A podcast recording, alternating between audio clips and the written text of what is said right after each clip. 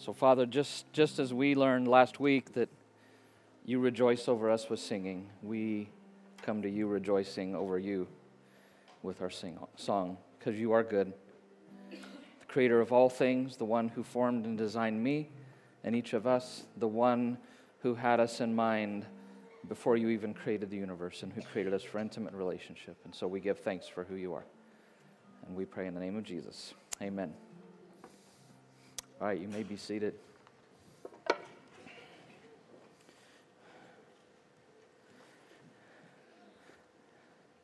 Yeah, I noticed, uh, if you didn't notice, Al is in the house. Al, I didn't see where you sat down. There he is, back over there. So good to have you back uh, visiting. So, um, Al, if you are new or have, have, been here in the last year, Al was uh, the pastor here for a long time, Al, for a long, long time. What, 20, 20 some years?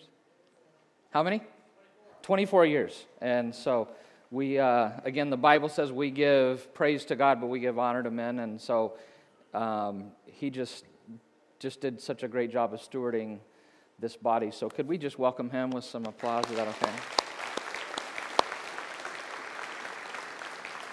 So make sure you, uh, you know, if you want to say hi, say I'll grab him before, you know, between services. And I just want you to know, I noticed you're wearing jeans today. You totally inspired me, Al. I ran home and changed when I saw you. so, um, yeah, just a reminder we are in Advent season, and like we've done the last several years, we, we don't want to fit the culture. I told you, I grew up in this culture totally missing the point of Christmas, and we don't want to be that way as followers of Jesus, right? We want to live the Advent conspiracy, so there is the insert in your bulletin. If you didn't, if you weren't here last week, um, it's just some activities that you can do that the church is doing as a whole, some things you can do as a small group, some things you can do as a family to live into the Advent season. Um, because our goal during Advent is we want to worship fully, we want to spend less, we want to give more, and we want to love all. And so this is a, a good way to do that. If you're if you want even more ideas than this, we've got a whole sheet in the back information booth that even has some more activity, some ideas if you want some other things to look at. So, encourage you to uh, take advantage of that. Hey, a couple of things. Um, you know, we finished several weeks back the series that we did on idolatry, the real Game of Thrones. And just want to let you guys know, we had the small groups evaluate that because it was a sermon based series and wanting to know, you know, if it was something we ever wanted to try again. So, again, thank you to all of you who are in a small group for, for allowing us to do that experiment. Um, but from the results, 74% of the people in the small group gave it a thumbs up. Um, there was a thumbs up, a sideways, or a thumbs down. Only 4% gave it a thumbs down, so that's, that's good. So, two out of three of the people gave it a thumbs up. And then we asked the question Do you ever want to do a sermon based series again? And 82% said yes to that. Only 2% said no. And the, the key thing with teaching, anytime you're teaching the Word of God, is what you want is it to impact lives and make, you know, you want the, the, the rubber to meet the road. If I'm just talking, what's, what's the point of that? And we asked the question because our four goals, if you remember, was, was we wanted people to understand idolatry more, to identify what their idols were, to begin the process of repenting of them, and then gaining freedom from them. And you can see 100% said they had a better understanding, 93% said they were able to identify their idols, uh, 97% repented or we're in the process, we're doing that, and 97% understood, and we're making movement towards gaining freedom. So that's, uh, that's just exciting, and I wanted to share that with you guys. You know, we did the Common Sunday a few weeks back, and if you heard that and you're not in a small group, I really challenge you that the way to really, I think, help those things really become internalized, I think, is in the setting of a small group. So encourage you when we do that in the future, have signups that you would do that. Another thing interesting, I don't, I mean, talking up front about funerals is not the most exciting thing. I think we've had, I don't remember how many we've had this year, but when we've done the funerals, because um, a funeral changed my life, it was the beginning of my journey to Christ. Because I realized I didn't know where I was going and what was after, and it propelled me on a spiritual journey. That and another thing. But um, so for a funeral to me, they're very meaningful because that's what it was for me. And we at the funerals I've done this year, we have made available the Gospel of Mark in the Life Book, which the Gideons publish, and also a pamphlet called The Story that we put with that, that talks about the story of God and how to, about coming to Jesus, and because the story of God is all about, the, about Jesus. And we have put those out at the funeral, and in the funerals we've had this year, 412 of those were picked up by individuals. Isn't that amazing? That that many people, out of a hunger or a curiosity on their way out, grabbed, grabbed one of those. If you weren't here last week, Tim Wright's funeral alone, 52 individuals grabbed a Gospel of Mark and a pamphlet on the way out. And so just want to let you guys know God is at work, and He came to seek and save the lost. And that's our mission too. And so, anytime we're doing anything that is part of that mission, isn't that exciting that God is at work in that way? So, okay, yeah, that's, we give praise to God, right? All right, so um, we're continuing the, our Advent series, and it's the question, What is the meaning of Christmas? Because as I told you, I grew up like the Grinch, and I grew up like Lucy, that I had no clue what it was about, and how when I came to my own journey and came to the Bible, what I discovered, and that's, that's what this series really is. And so that's why uh, we're doing the nine words of Christmas, and I really encourage you. We made the postcards. Um, invite a friend to this. There were several new people that were here last week, but this is a great opportunity for somebody to really get the core message of the Bible, especially last week. If you were to ask me to deliver like one message to a group of people who were, did not know God, last week is what I would say to them, because it was the core of what I found.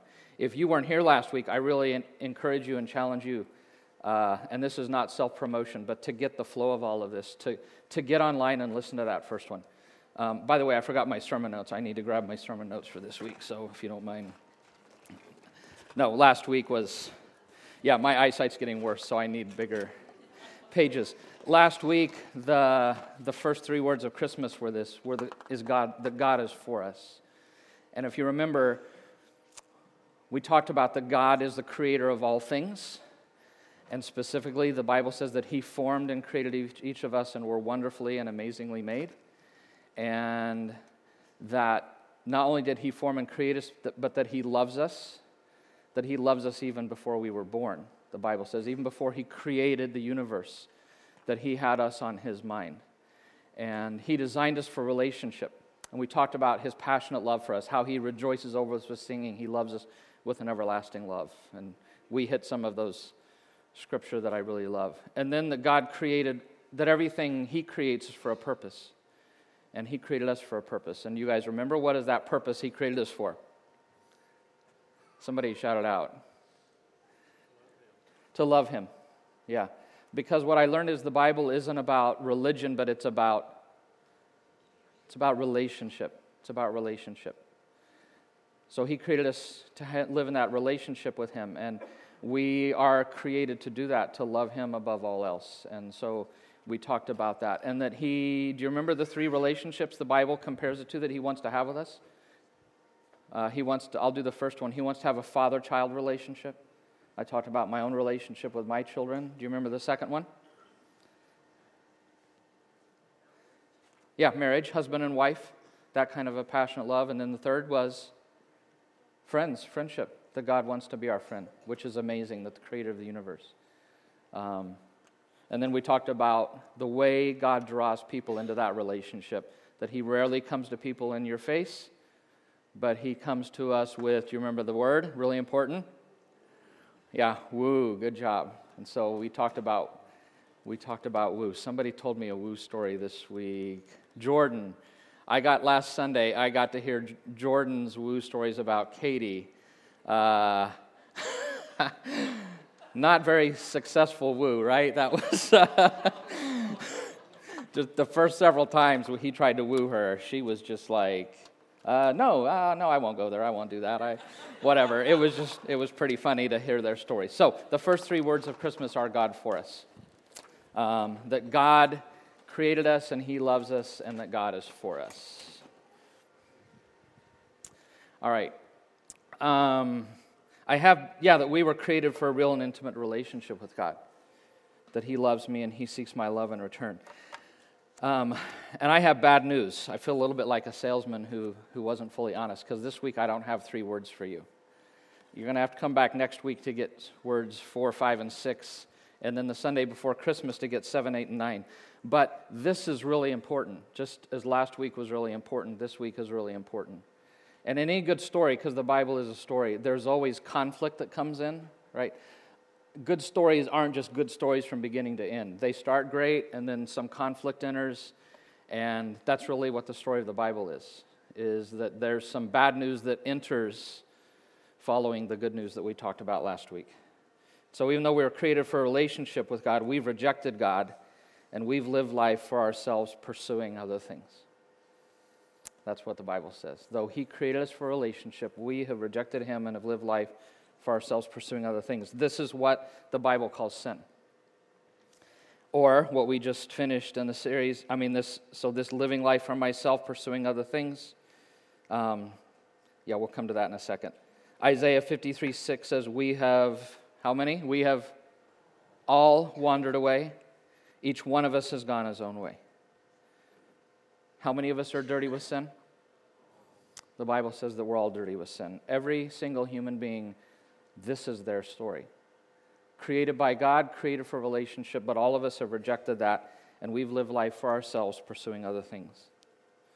And I want to talk for a minute. We're going to come back because if you remember, this is what idolatry is, right? We talked about that. That idolatry is that I decide I'm going to live, rather than for that relationship, I'm going to live for something of my choosing and pursue something of my choosing. And we talked about, when we talked about idolatry, that in the Bible, sin is primarily not rule breaking, but what? Not rule breaking, but relationship breaking. And I talked about the fact that I believe that idolatry is the primary way the Bible talks about sin. But I want to, but it's not the only way. And I want to fill this out a little bit.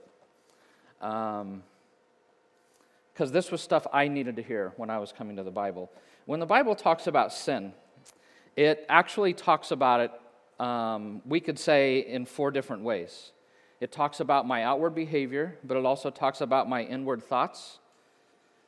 The Bible also talks about sin as doing bad things I should not do, which we would call sins of commission, if you were to give a phrase to it. But then it also talks about this interesting this concept of it's also not doing good things that I should do. And these are four words in the Bible that are used for sin the word transgression, iniquity, miss the mark, which is a translation of one Greek word, but to miss the mark, and hypocrisy. So, can I briefly hit these? Because I think to really understand how we've broken the relationship with God, we need to understand sin a little more fully. So, I want to start first with transgression. Transgress means to cross a line. Like God draws a line and says, Don't do this kind of thing, and I cross that line, I transgress it. Things like stealing, lying, gossiping, cheating, complaining. Um, and God's lines are not arbitrary, they're based on his character. So when God says, do not lie, it's because he's the God of truth. That's who he is. And to lie is to go contrary to his character and the design of everything that he created. So, transgression is its outward behavior, things that I do that are wrong that I shouldn't do. But the Bible also talks about our inward thoughts. And the Hebrew word that's translated iniquity talks about this. It's talking about, the, about our heart things that happen inwardly that nobody knows is going on hating somebody, jealousy, lusting, judging, comparing myself to others are all things that can happen inwardly that nobody knows about. Um, I've often asked people, I mean, I've done, when I've talked about this with international students, I've often asked them, how would you like to, to wear an iPad uh, around your neck that shows everything you're thinking throughout the day? How many of you, for, what, for a million dollars, would do that? Yeah, nobody, right? Nobody. Because even right now, if you guys had your iPads that you were wearing, there'd be a few of them that would already say, "This is so boring." I'm, you know, Chiefs are at what time? Three, I think, today against the Patriots, or how can we get out of here faster, whatever. Okay, but we all have this, these things going on inwardly that nobody knows about, that we're aware of. But what I love about the Bible is it doesn't just talk about sin as doing bad, uh, bad behavior or things I shouldn't think, but it also talks about sin in terms of not doing the good I'm created to do. And it's the Greek word for miss the mark. Like if you were to uh, you know, doing archery and you're shooting at a target, and if you fall short by 10 yards of the target, you fall short, you miss the mark. Um, the passage in Romans um, that we've all fallen short of the glory of God is that it's this word it's to miss the mark, it's to fall short of Him. So it's to fall short of something God has designed us to do. Um, and you know what? I, this was actually supposed to come before that one. I'm sorry.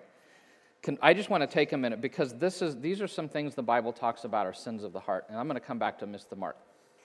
But just take a minute and look at this list and see if any of those things happen inside of, of your own heart.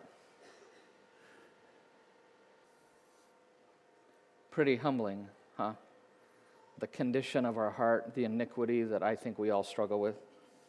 Um, and then now getting to miss the mark. The Bible tells us to love God and to love our neighbor. And to not love God and to not love your neighbor is to miss the mark. It's not to do things we're created to do. If you see somebody in need of help and it just would be an inconvenience to you and you just pass by as if you don't see, that is to miss the mark. It's to not offer a good that we're intended to do. There's another way that we, this fitting the category, that's more the internal and it's hypocrisy. And you guys know what that is pretending to be one thing on the outside while being another thing on the inside. Um, so, I, what I'm doing with this one is I'm showing the outward behavior of doing the good that I'm required to do. Does that make sense? So, the thing I'm supposed to do, I'm doing it, but internally, the reason I'm doing it is the wrong motivation. So, maybe, maybe I see a person that's needing help, and in my heart, I'm just going to ignore them because it's inconvenient. And then somebody I know comes along, and I'm like, oh my gosh, if they see me ignore that person, that doesn't look good. So then I step in and I do the good thing and I help the person. But my motivation is purely to give the appearance to my friend that I'm doing it for the right reason, but the truth is, is I'm not. Does that make sense? So it's to pretend outwardly to do the good, but internally, I'm not doing the good thing. So these are, this is how the Bible talks about sin. So let me ask you a question. When you think of sin, or when most people think of sin, which of these four quadrants do most people think of as sin in their mind? What would you say? Transgression, iniquity, miss the mark, or hypocrisy. What, when people hear the word sin, what is the main thing in their mind? Transgression. I totally agree. Interestingly, if you work with people of other cultures, the word for sin in almost every Asian culture means to do an outward behavior that's wrong. It's total, their word totally means just that one quadrant. Now, while all of these are sin, if God were to show us the ones that to him are most important, do you know which ones he would point out? I think he'd point out these. Because the Bible says man looks at the outward, but God looks at the, at the heart. Jesus, when he says, You have heard, don't commit adultery, but I tell you that if you lust in your heart, he's taking it deeper. Jesus says that all of our sinful behavior starts in the heart. So the emphasis to God, it's not that outward behavior is not sin, but to God, his, to him, the emphasis is those heart things. And the other one is, is I think the emphasis is on the not doing the good that we should. And I'm going to come back to in a minute, and I want to explain that one, why I think that one is also so important to him. So I think the way we think about sin is, is um, it doesn't fit the Bible very well. It is one category, but the main way we think about it, I don't think is the main way that God thinks about it. And here's what I want to bring us back to, which I talked about last year. Because again, Christianity is not about religion, but it's about what? It's about relationship. So I want to bring us back with this concept of sin to relationship because we have to think relationally. And so often, I think when we think of sin, we think of breaking rules, that transgression, and we don't think relationally. And so we've got to always come back to that. Frequently, when I talk to people who don't know God, they want to talk about sin in a, rela- in a non relational way, kind of a, a, breaking the rule or kind of the business deal, like you're breaking a transaction kind of thing. And I've got to constantly bring people back the idea you've got to think relationally about it. You've got to think about relationship. And so here's what I want to do with that I want to ask the question what do you think is the greatest sin? I've asked a lot of lost people this over the years, and you could probably imagine the things I normally get murder, like kidnapping, kidnapping and murder, right? Things like that. Do you know what? If we were asked God what is the greatest sin, what do you think God would say? Yeah, you nailed it. God would say, it's this one down here in this quadrant, not loving God. And here's how, there's why I think that. Because in the Bible, Here's what it says. When Jesus was asked, What's the greatest thing that God wants? He says, Love the Lord your God with all of your heart, your soul, your strength, and your mind. This is the first and the greatest command. And if that is the first and the greatest command, then what is the greatest sin? Not loving Him, not being in relationship with Him. You nailed it. So that's what the greatest sin is. And so that is why this definition that we reject God, I reject that relationship, I live life for myself pursuing out of love other things. And remember, that's what idolatry is. I, there is something that I love more than Him, and it's first in my life. And so, idolatry really is the greatest sin. It is that pursuit of things other than God. And do you remember one of the sermons we did in idolatry was about, do you remember Naomi and Gomer? And Naomi and Gomer is all about idolatry, and it's all about comparing it to spiritual adultery. And again, I just want to remind you that sin really is spiritual adultery. So, if you don't mind, I want to I want to come back to that story. Because sin, primarily, we need to think of it in terms of relationship, breaking relationship. So, if you weren't here back then or you don't know the story of Hosea and Gomer, um, God had told Hosea to marry this woman, Gomer, and so he married her. And after they had gotten married, um, she committed adultery with some dude. We don't know who that guy was, but she left um, Hosea and went and married him. And we all know relationally that that's like the greatest betrayal. Is that not the greatest betrayal? To betray your spouse, the person you've covenanted with for life. And what it did between Hosea and Gomer, it created alienation. It broke the relationship. And there was now this problem, this, this alienation that was between them. She was estranged from him. There was a relational gap. You could say there was now a relational debt, that she owed him this kind of relational debt because she had betrayed him and broken the relationship. But not only that, in their culture, to commit adultery, the penalty in the Old Testament was death. So the price she should have paid for that should have been death. And the thing that she desperately needed from her husband because he could, he could have taken her to the authorities and had her put to death. The thing she desperately needed was reconciliation through forgiveness. I'm going to talk about this again in a minute, but I, this to me is a really important point.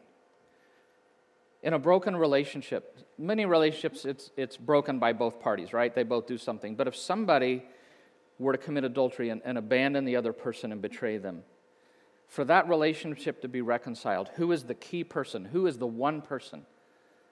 That reconciliation will not happen unless that one person is willing to act. Who would that person be? Well, who'd you say? The one wronged. Because the one who did the wrong can come to them and ask for reconciliation. But unless the one wronged is willing to forgive, reconciliation will never happen. The key person in any broken relationship is the one wronged. But not only that, we also know from their culture that she became a, a prostitute and ended up becoming a slave, probably to this guy that she went with. And just like now, in sexual trafficking, slavery is so common. It was back then. That women who ended up um, committing adultery frequently ended up becoming prostitutes, enslaved to a man who got the money, just like so many times it is now. And so she not only had this penalty of death on her, but she became a slave to that person.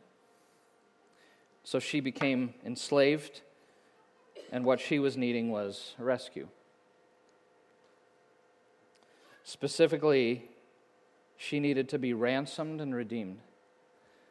You know, to ransom is to pay a price to get somebody back. And the word redeem is specifically a word of buying a slave back. The only way to get a slave back, you don't go just take a slave because that whoever had owned her owned her. He was her property. And the only way Hosea could get her back, the only way she could get back, is she had to be ransomed, she had to redeemed, be redeemed with a price. Do you guys remember what the price was that he had to pay for her? It was 30 pieces of silver. That was the price of a slave at that time. Anytime there needs to be reconciliation and rescue, forgiveness, ransom, redemption, the person who does that, in this case Hosea, I want just to make clear they have to pay a price. Reconciliation takes a price. Have you ever forgiven somebody? It, it you pay a price, don't you? Humiliated, wronged, and for you to swallow the pride or whatever and to, to, to take on humility, that you pay an internal price to offer forgiveness. It costs. It's hard. That's why it's so hard to do. So not only did he have to pay that internal price to reconcile with her, to offer her forgiveness, if that's what he wanted to do, but to rescue her, he had to pay a ransom price to redeem her back. It was going to cost him something to get her back. So again, who's the key person in all of this? Who is the only one that can truly bring reconciliation? Who is the only one that can bring that rescue and redemption? Who would it be? Is it, is it Gomer? Can she do this to herself? No, has to be Hosea. It has to be Hosea. He's the only one. It has to come from him. Because that's how relationships work. So let's talk about can I bring this out to our relationship with God? With Hosea and Gomer in mind. Because we've rejected God, we've abandoned Him, lived life for ourselves, pursuing other things. We've committed spiritual adultery. We've given our heart to things besides Him. And that's cosmic betrayal because he's the creator of the universe. To betray the creator of the universe, that's like sin, that's like on a cosmic scale. That's how wrong that is. And Isaiah 59 2 says that this spiritual adultery that we all do, this cosmic betrayal, that this sin, it is our sin that it separates us from God. Just like Homer and, I mean, Hosea and Gomer, our sin separates us from God. And it creates alienation between us and them, us and Him just like between Hosea and Gomer. Estrangement, there's now a relational gap, there's a relational debt that I owe God for my sin. And that sin has dishonored God and has broken the very relationship that I was created for. The very thing I was created for has been broken because of my rejection of Him. And ironically, this pursuit of other things We've talked about this a lot with idols. This pursuit of other things only leads us down the path towards brokenness and utter ruin. And I'm not going to go over all, in all the details the way living my life for other things leads to brokenness and utter ruin and ultimate ruin. But I do want to say this the Bible says that even for us, the penalty of our sin is death. Just like in the Old Testament, for Gomer, the penalty of her adultery was death, the penalty of sin against our Creator is death. Romans 6:23 says the penalty of sin is death. That sin against the creator of the universe to reject that relationship is a capital crime. It is high treason, the highest form of treason. That's why Ephesians 1:15 says that we are dead in our sins. That all of us in our sins that we're dead. And not only do we have the penalty of death that we carry by the rejection of Him, but we actually become slaves in that. Jesus said a very profound thing in John 8 34, where he said, I tell you the truth, he that sins is a what? Is a slave to sin. He that sins is a slave to sin. And I've done this passage in Romans before, but I want to do it again. If you're not totally convinced of the reality of this, I want you to hear the words of Paul. And I want, as I read this, I want you to ask the question Does that not describe my heart and my experience? Here's what he said I'm a slave to sin. I do not understand, let me, I do not understand what I do. For what I want to do, I do not do, but what I hate to do, I do. I have the desire to do what is good, but I cannot carry it out. For what I do is not the good I want to do. No, the bad things I do not want to do, this I keep on doing. So I find this law at work. When I want to do good, evil is right there within me. What a terrible man I am. Who will rescue me? I want to highlight the things that, even the first time I encountered this, grabbed my attention. I do not understand what I do. What I hate to do, I do. Anybody here like like does Paul watch my life?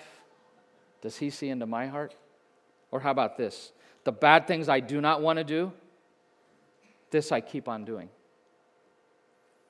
What I want to do, I do not do. Does that also not resonate with your own life and experience? What I do is not the good I want to do because I'm a slave to sin. This is prior to knowing Him. This is when I'm living in rejection of Him. And so Paul asks the question who will rescue me? So, this rejection of God, the relationship, pursuing other things, living life for myself, just leads towards brokenness and ultimate ruin. Ultimate ruin. I'm broken by my sin. Our sin brings death and it brings slavery and ruin to our lives. And frankly, we risk ultimate ruin. We risk eternal separation from God. If we do not fix this broken, this broken relationship, if this does not get repaired, we risk ultimate ruin, eternal separation from God. And that's why Jesus said to a group of people in John 8 if you die in your sins, if you die still in that condition of your sins, separated from me, if you die in your sins, you cannot come to where I'm going.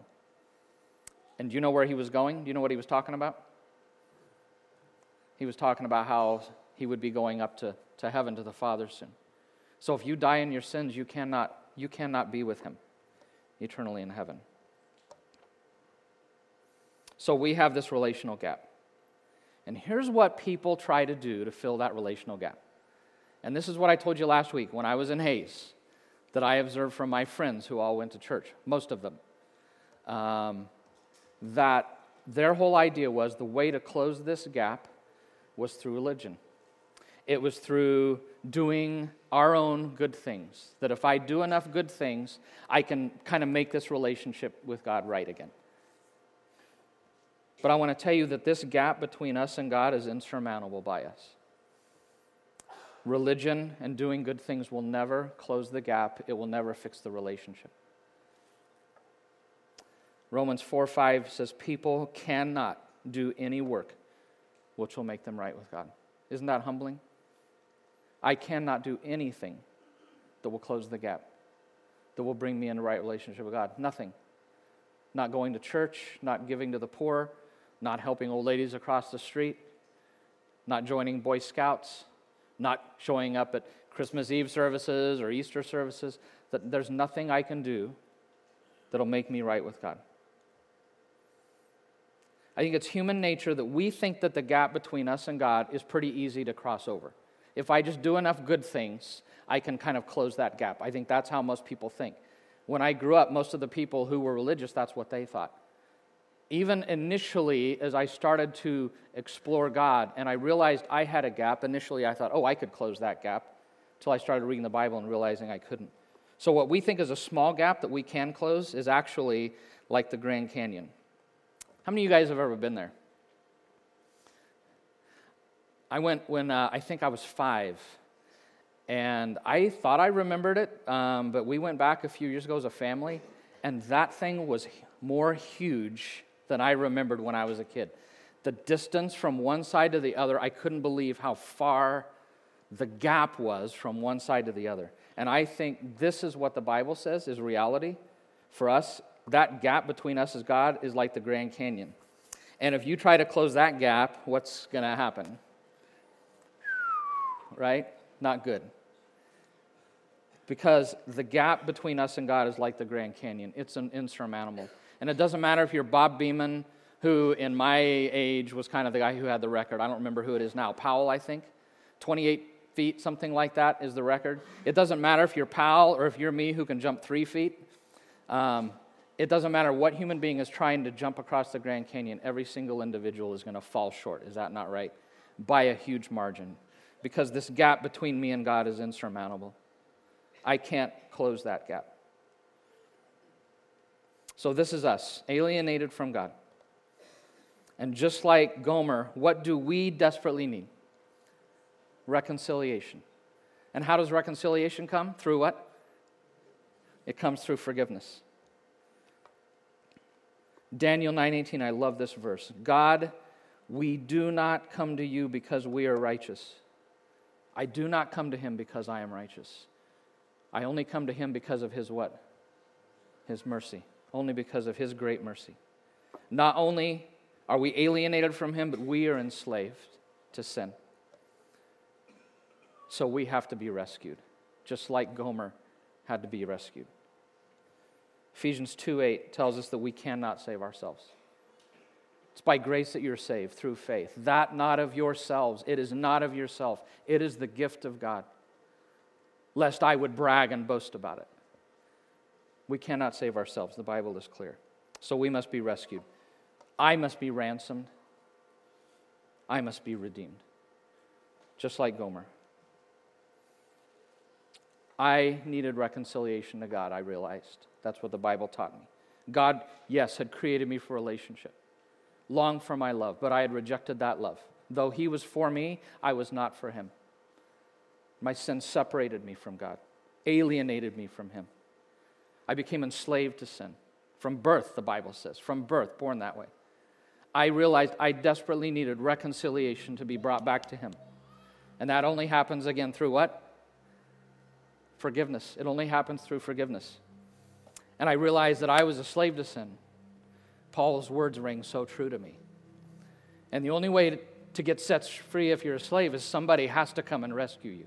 They have to pay the price, they have to redeem and ransom you. The Bible teaches we desperately need new life. We need to be forgiven and we need to be set free. But a price has to be paid. Just like with Gomer, a price has to be paid. There has to be a sacrifice, and there has to be a substitute. Because, see, Hosea was a substitute for Gomer. He didn't deserve to pay that price, right? He had to become her substitute and paid what she owed. And I need a substitute, just like she did. We all do.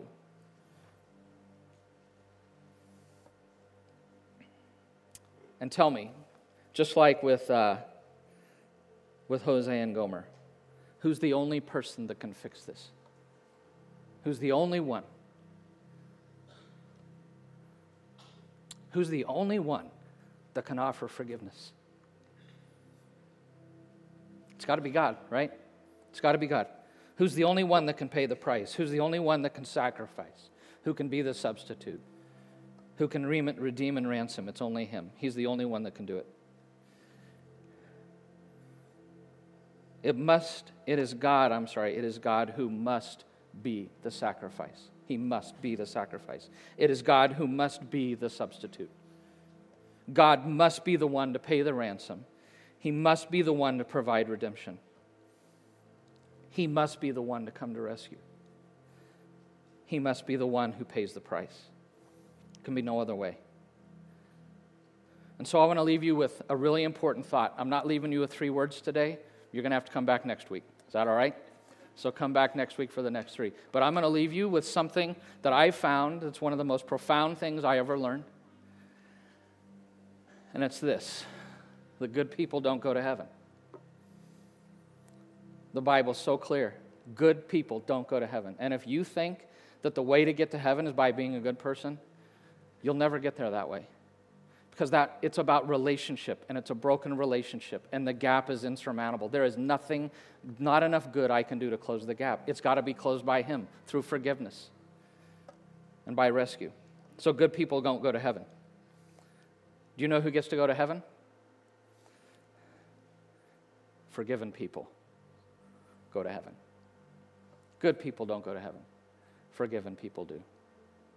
That's one of the most profound things i learned from the bible because the Bible's not about religion. It's about what? It's about relationship. A God who is for me, who created me, who loves me, who longs for relationship. And wooed me for years, probably without me knowing. And I, I, yet I still rejected the relationship. I lived life for myself, pursuing other things, loving other things, committing spiritual adultery, dishonoring Him, breaking the relationship I was created for.